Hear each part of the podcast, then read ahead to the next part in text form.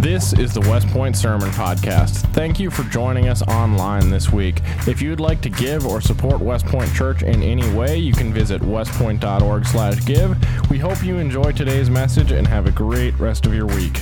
Right. Uh, we're gonna we're gonna study God's word together this morning, and we are in the book of Acts. We have been studying through the entire book of Luke since Christmas last year, and we went from Luke to the book of Acts, which was written by the same guy.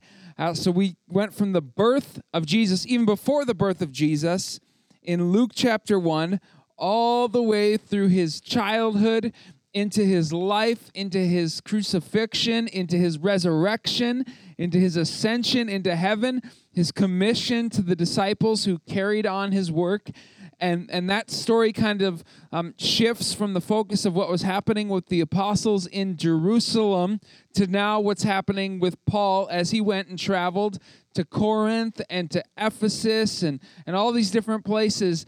And now he's he was back in Jerusalem last week and he was arrested. And we know um, that he stayed in chains for the rest of his life. He stayed in prison for the rest of his ministry. But he had one more journey that was facilitated by the Roman government.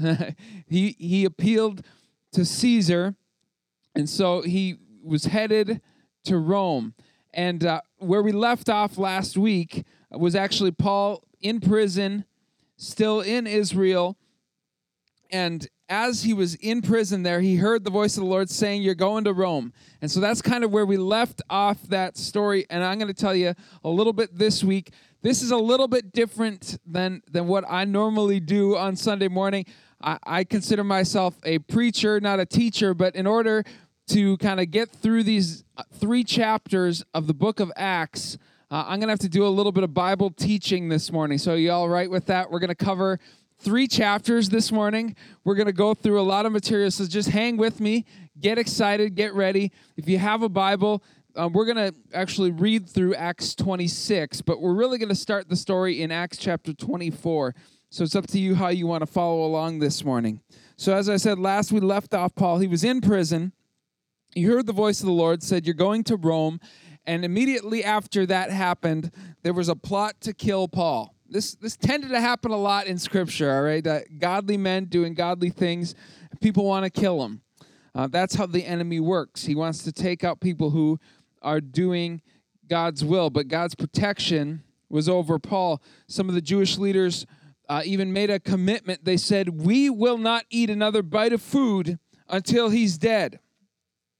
Now something tells me that didn't happen because it was a long time before paul lost his life years later but they had this plot and they were working on it. And Paul's nephew overhears what's going on. And so he goes to the judge who was holding Paul.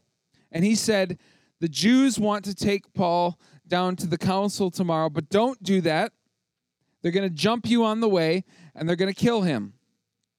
The tribune said, No worries. We'll just bring 200 soldiers, 70 horsemen, and 200 spearmen, and they can go ahead and try to kill him. And so they, they lined up these Roman soldiers and they went to have this trial for Paul. And this kind of begins the story of a long line of leaders who have to who are trying to figure out a reason to convict Paul, and they don't really have one. so they're trying to find one because the Jewish leaders want to want to have him executed, and they need a reason to do that. And so, in, in order to kind of pacify the people that they're serving and to do the right thing according to the law, that was a tricky situation. And so they they ended up with a compromise that that um, we do a lot as as human beings. We pass it on to the next person and and make it their responsibility instead. So first they bring him to Claudius Lysias. He hears Paul's case he says he's done nothing wrong, but they're going to kill him, so we'll just keep him in jail. And so he passes him on to the next guy, and his name is Felix. And Felix is in Caesarea, which is a little ways from Jerusalem. It's a city on the Mediterranean coast, a beautiful place. And in chapter 24, Felix hears Paul's case, and Paul um, gives him a very reasoned argument. He says, Hey, I didn't do anything. I wasn't even preaching yet. If you remember last week, we talked about how Paul went to Jerusalem and and the, the Christian leaders in Jerusalem said, Hey, we know you're going to preach, we know you're going to upset people, but hey, let's let's try to do everything to remove the offense before you start preaching the gospel because that's offensive enough. So we'll remove the offense of um, you being here, and if you go through the purification process in the temple first, that might open up the doors for people to more readily hear what you have to say. Well, the problem was the Jews that Paul uh, had recognized Paul as he had been preaching in Ephesus, and so they were from another country that but they were Jews and they were back in Jerusalem, and they're like, hey, we know that guy. He's the one that's preaching this gospel. He's the one that's preaching about Jesus, and uh, let's just throw him in jail now. So they actually first attacked him, and then he was put in prison by the Romans. And so Felix hears Paul's case, and he said, I haven't done anything. In fact, um, I hadn't even started preaching yet. Uh, and, and here's what Felix responded in, in chapter 24. It says, But Felix, having a rather accurate knowledge of the way, that's the way that they referred to what Paul was teaching, the message of the gospel, the message of Jesus, having an accurate knowledge of the way, put them off, saying, When Lysias the tribune comes down, I will decide your case. And so he passed it back off to Lysias. And Paul was in custody, but treated relatively well, and he was able to see his friends again. So they they still kept him in prison, but they made it a little bit nicer. They allowed his friends to come visit him because they knew they really didn't have a case against him. So after a few days, Felix calls him back and says, and Paul shares about righteousness, self control, and the coming judgment. That didn't go so well. So he shared the message with him. He preached a salvation message ultimately. But Felix had something different in mind. He was hoping for a bribe. It says that, that he was hoping that Paul would give him money. And Paul didn't have any money, so he went back to prison. And when two years had elapsed, okay, that's where we pick up the story. So Felix puts him back in prison because he doesn't have any money to pay him. The Jewish leaders are, are mad at Paul. Verse 27 says, When two years had elapsed, Felix was succeeded by Porcius Festus. And desiring to do the Jews a favor, Felix left Paul in prison. Once again, uh, to curry favor with the Jewish leaders, he left them in prison. Two years later, new leader in control, and the Jewish leaders came up to this guy, Festus, now. Talk about holding a grudge, right? He's been in prison for two years and he hasn't even done anything. And two years later, they're like, hey, new leader, let's see if we can get this guy to do something about this. And so they start pestering Festus too. and he's like, okay, well, then you need to come down and tell me what charges you're bringing before I have him executed. Like, we need to have a, a reason. And so Festus had kind of this idea of, of, of that law was important to him. And so they made all sorts of false claims and they had another trial for him. And Paul gave his defense, the normal stuff that he said I haven't done anything, my conscience is clear. I haven't said anything yet that would even offend you, like I didn't even start teaching yet. But verse 9 of chapter 25 says, once again, but Festus, wishing to do the Jews a favor, are you catching a theme here? Said to Paul, Do you wish to go up to Jerusalem and to be tried on these charges before me? So he's saying, Hey, listen, let's compromise here. They want to drag you back to Jerusalem and hang you. But what if we both went back to Jerusalem and we did the trial there? And then verse 10 he says, But Paul said, I'm standing before Caesar's tribunal right now, where I ought to be tried. To the Jews, I've done no wrong.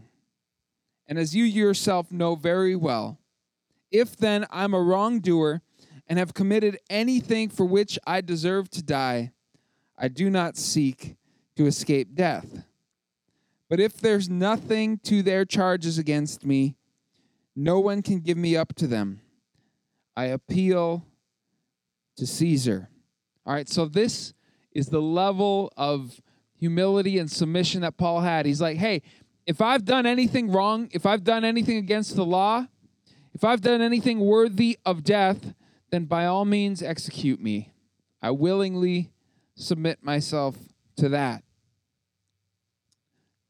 But then he's, he went on to say, I appeal to Caesar. Now, as a Roman citizen, Paul had the right, as all Roman citizens had, to appeal to the high court of Caesar to be tried before him.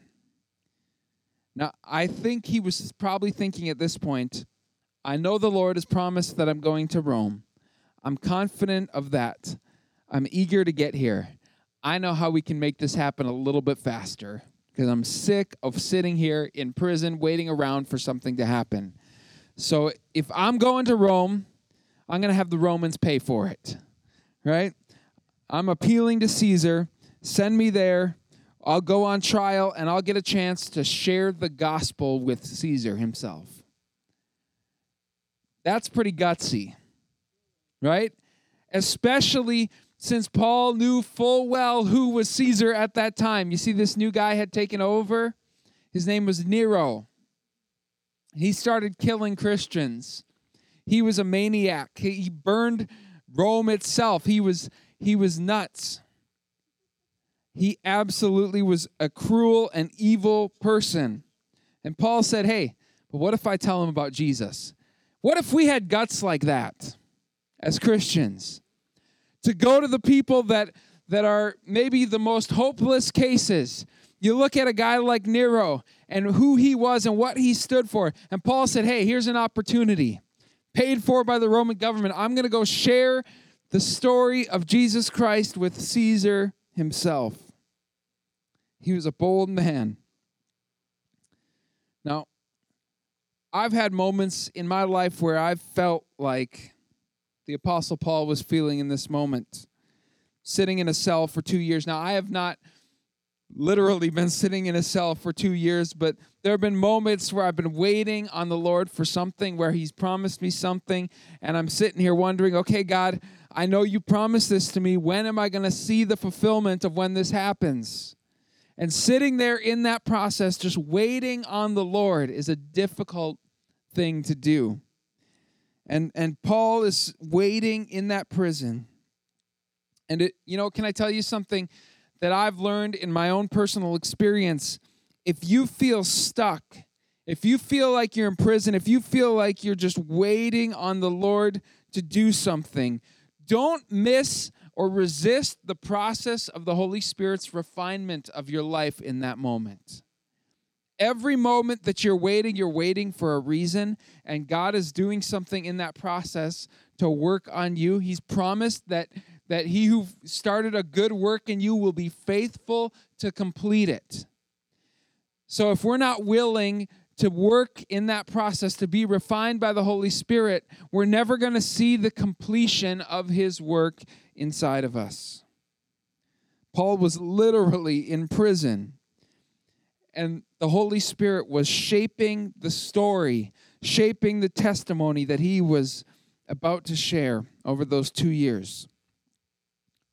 So now Felix, or sorry, um, Festus is sharing this story with his boss, with King Herod Agrippa II. All right, now I want to give you a little bit of background on who this guy was.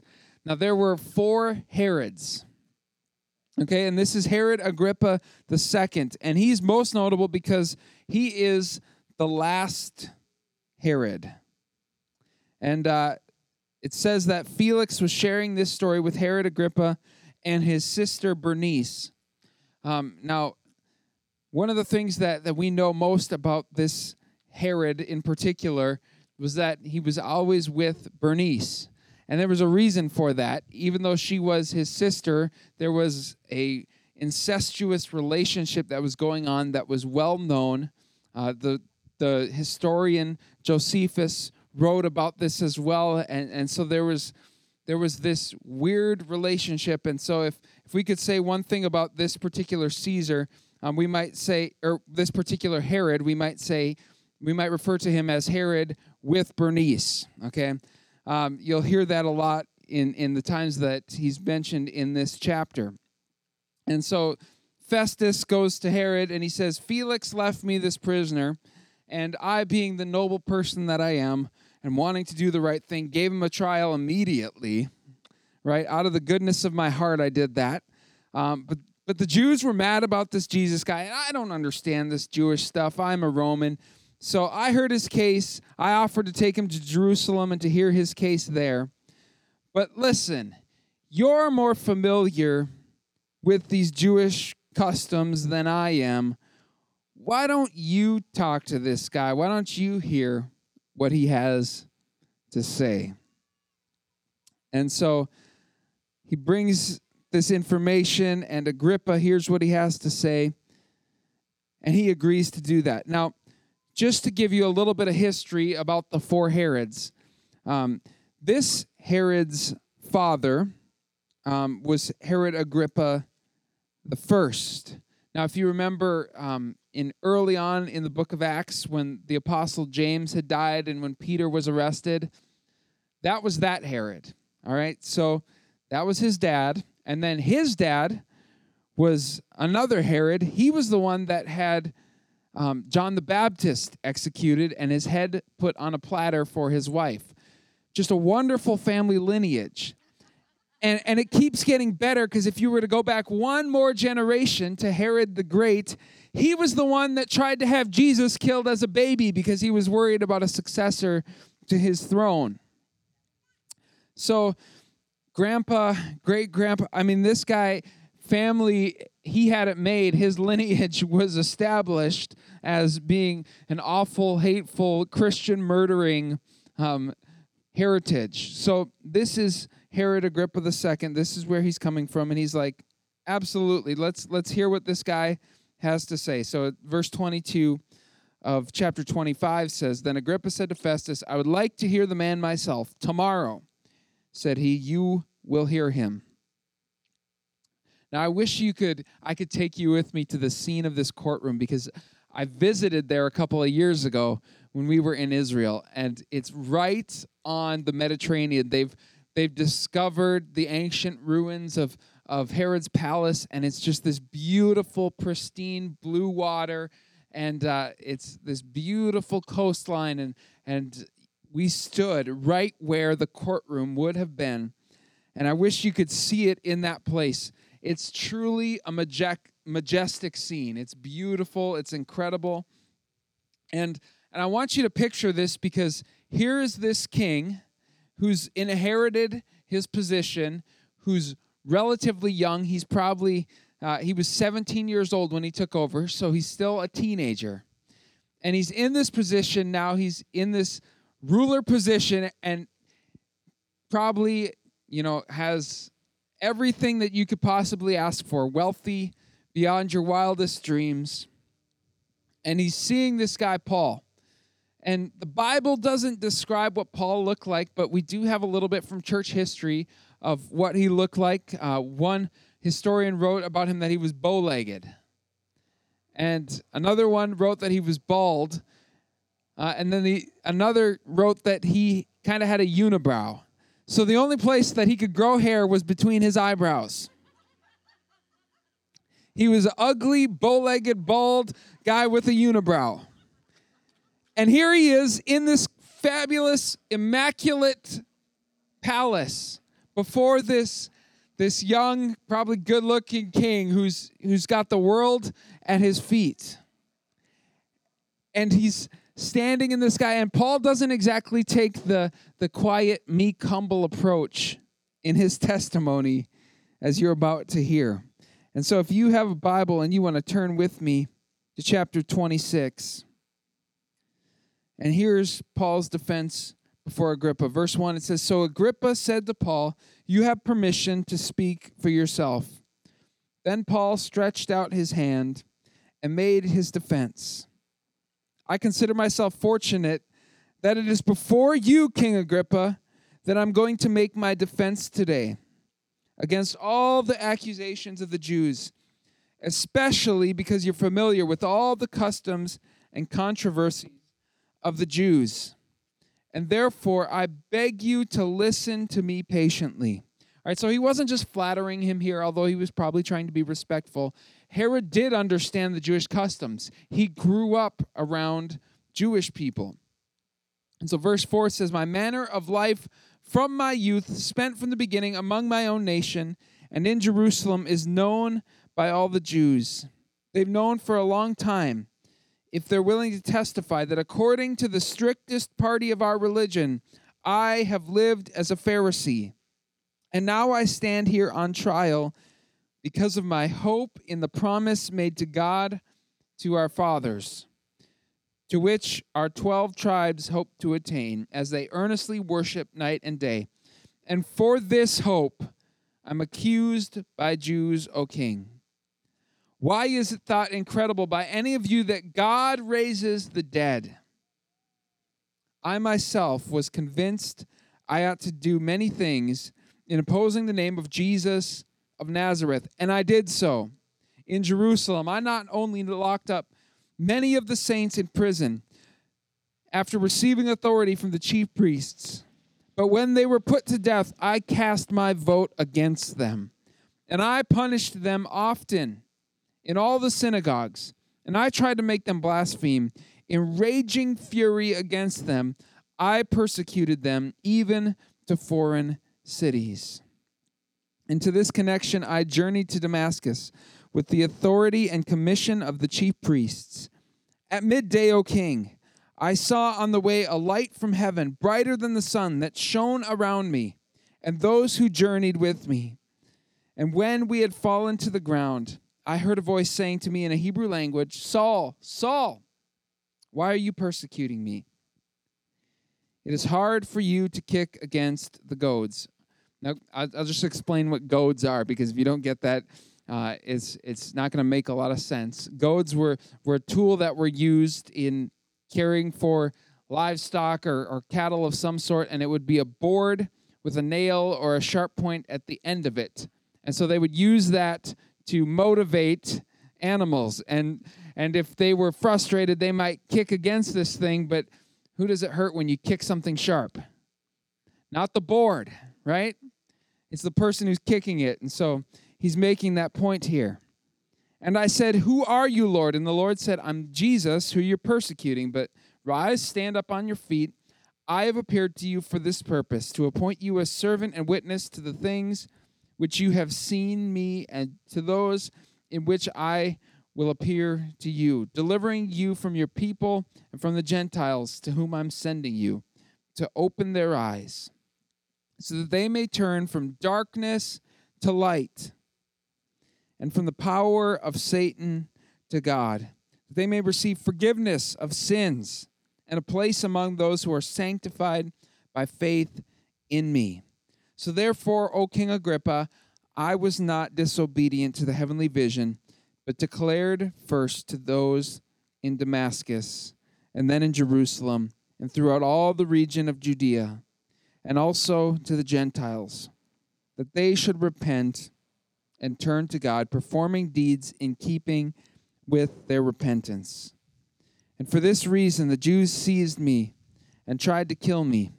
And to this day, I have had the help that comes from God. And so I stand here testifying to both small and great, saying nothing but what the prophets and what Moses said would come to pass that the Christ must suffer, and that by being the first to rise from the dead, he would proclaim light both to our people and to the Gentiles. And he was saying these things in his defense. And Festus said with a loud voice, Paul, you're out of your mind. So here's this Festus guy again. He passed him off, and now he's feeling like he needs to chime in, right? Your great learning is driving you out of your mind. But Paul said, I'm not out of my mind, most excellent Festus. Keep your mouth shut. No, he didn't say that. but I'm speaking true and rational words. For the king knows about these things, and to him I speak boldly.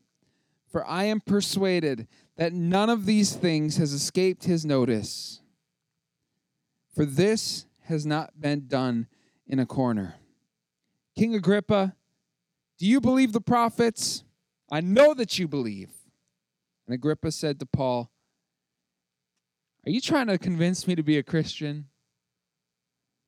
He says, In a short time, would you persuade me to be a Christian? Paul said, Yeah, that's exactly what I'm trying to do.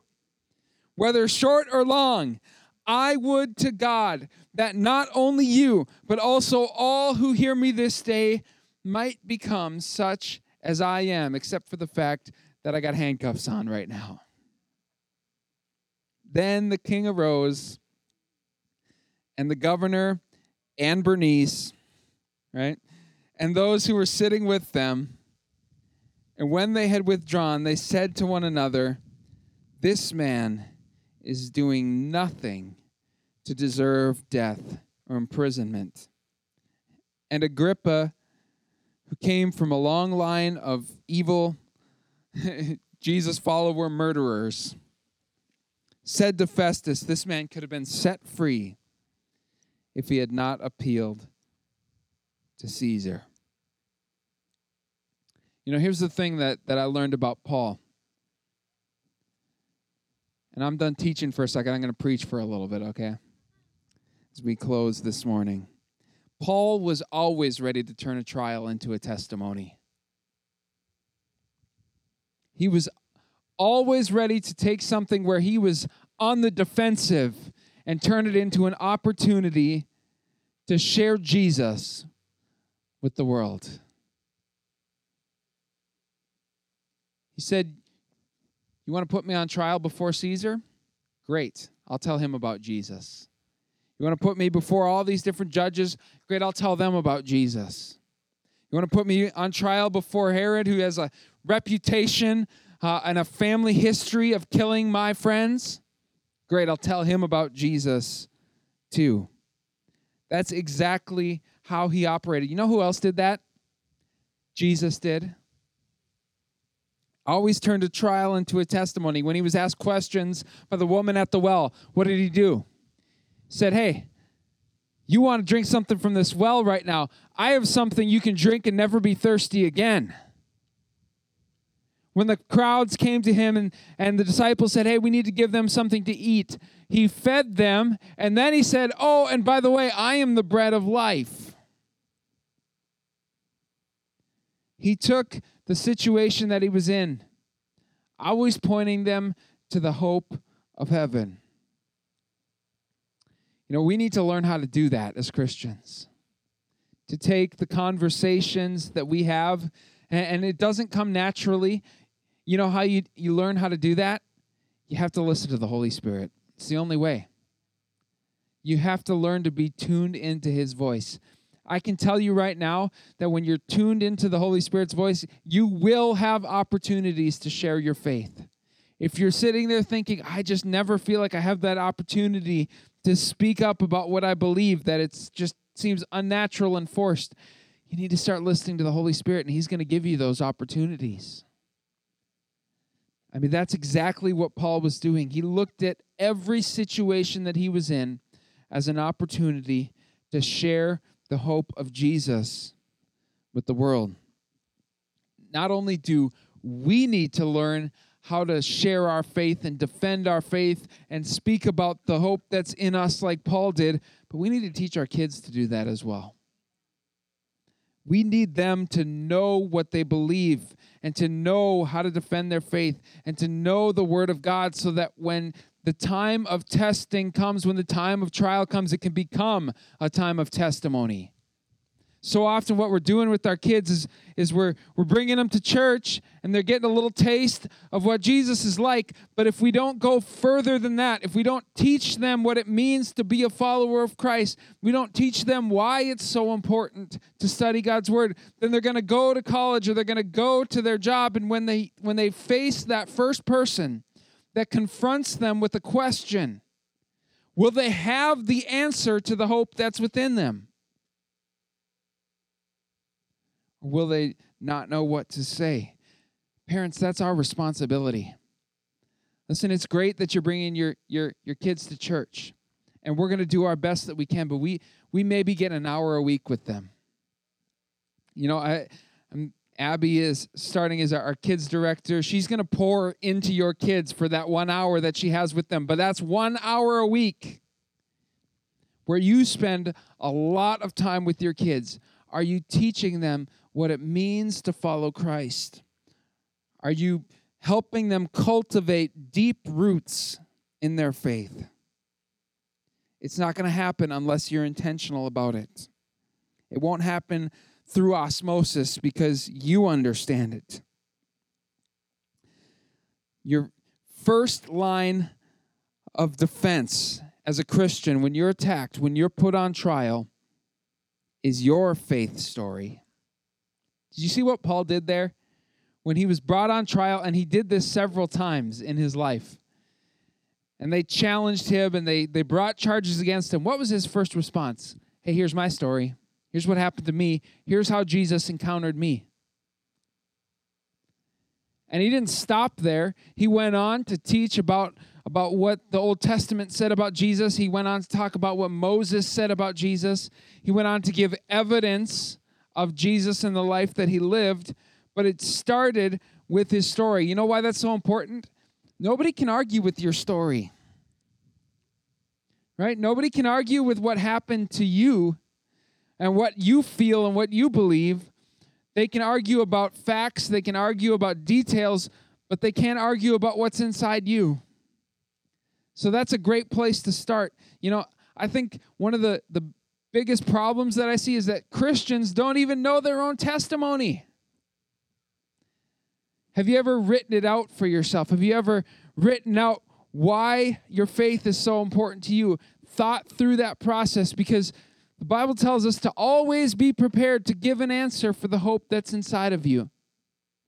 And if you can't even begin with your story, how are you thinking you're going to be able to defend what it means to be a believer in Christ? You know, there are two major problems right now, um, and in relation to why unbelievers aren't coming to church right at this moment. And, and maybe you're here today and, and that's you, and, and that could very well be. But as a whole, right now, unbelievers aren't coming to church. And, and the first one is that they're afraid. Uh, this pandemic has caused a lot of fear in people, and they're scared, and, and so they don't want to add something else to their life right now and that's a, a major roadblock. And the second one is that Christians have stopped inviting their friends because they're scared too. And so if if unbelievers aren't coming to church, does that mean that the Great Commission is just on pause for the next few weeks, months, years, wh- whatever the time frame might be? Does that mean we just get to take a break you know, there are still people dying, there are still people going to hell. We still have a commission from Christ. We still have a challenge that He's given us to make disciples of the whole world. And so, if they're not coming to us, then we need to go to them. And we need to start looking for opportunities to share your faith. Now, we as a church, we're doing everything that we can, and maybe there are people watching online right now. Um, you know, sharing is caring, by the way. So even if you're here in person, go on Facebook and share the live stream. You never know who it might catch, who might see it. And that's one way of sharing your faith. But can I tell you something? You need to go beyond that. And, and, I'm not just preaching to you, I'm preaching to me too. I hold myself to this standard as well. There are people that I encounter and interact with on a regular basis that don't know Christ, and I might be their only link to the hope of heaven. We got to start thinking this way, church. We've been passive for too long. We need to start seeing the relationships that we have as opportunities. We need to start seeing the challenges and the trials that we face as an opportunity to share our testimony. Because if we're not willing to do that, what hope does the world have? It's up to us. God didn't create multiple plans with, with lots of fail safes. He gave one commission to his church We are the plan for the world to know Christ. So, as we close tonight, I'm going to ask a couple of questions. Can I just be blunt? I, I mean, I love asking that question because, like, what are you going to say, right? No, no, don't be blunt, Pastor Paul. First question is this, and there's three questions I want to ask. If you were asked to share your testimony, could you? And and I know uh, before you just dismiss that question, like really think about it. Like if somebody asked you to share your testimony, would you know what you wanted to say? And can I challenge you? If you've never done this before, write it out. Take some time, and it's going to take you a while, and just write out your life story, and then write out how Christ has been a part of that story and how he's shifted and changed it to being not just a part of that story, to actually about him. That's what a testimony is. if you've never done that before, try it. And if it's been a long time, you probably have a lot to add to that story. And then practice it as well. Practice sharing that testimony so that, that it's not just something that's on a piece of paper, but it's on your heart and it's on the tip of your tongue. That in a moment you can launch into your story of what Christ has done for you. Second question is this When is the last time you told an unbeliever your testimony? I'm not talking about other Christians. Listen, it's great to share your story with other believers. It's encouraging. I love to hear your story. In fact, Revelation tells us that, that we overcome Satan by the word of our testimony, right? So it's still important to share that story with other believers. But when's the last time you've shared it with somebody who doesn't know Christ? Think about that. Who can you share that with? And then the last one is what are you doing to strengthen your testimony? Because your story is a great starting point. But there's so much more. Uh, when we understand the Word of God and when we're we have a grasp of what's in that, it gives us the ability to speak things that we wouldn't normally be able to when we have an understanding of the evidence of the life of Christ, that's just another tool in our in our tool belt to share the love of Christ with the world around us. You know, there's a, a great book out there that I think every Christian should read. It's called The Case for Christ. It's written by a guy named Lee Strobel. And if you haven't read it, it's, a, it's an incredible book. He was a journalist that went out to prove that Jesus was made up that he was a work of fiction. And in the process, in his research, he got saved. It's an incredible story. It's an incredible book. And, and he looks at it from the perspective of an outsider, what it means to know Christ. If you want to talk about evidence of who Christ was, that he lived, that he died, that he rose again, that's a great place to start.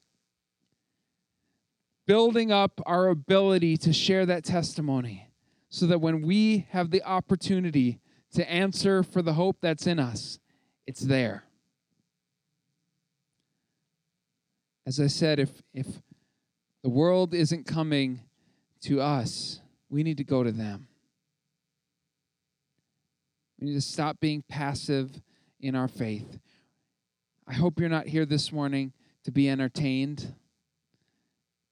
Because if you were, you're probably going to be disappointed. I, am not that great of a speaker, right? But if your hope is in Christ and in the message of the gospel of Jesus Christ, then that message should be our highest priority because there's a world all around us that needs to hear it.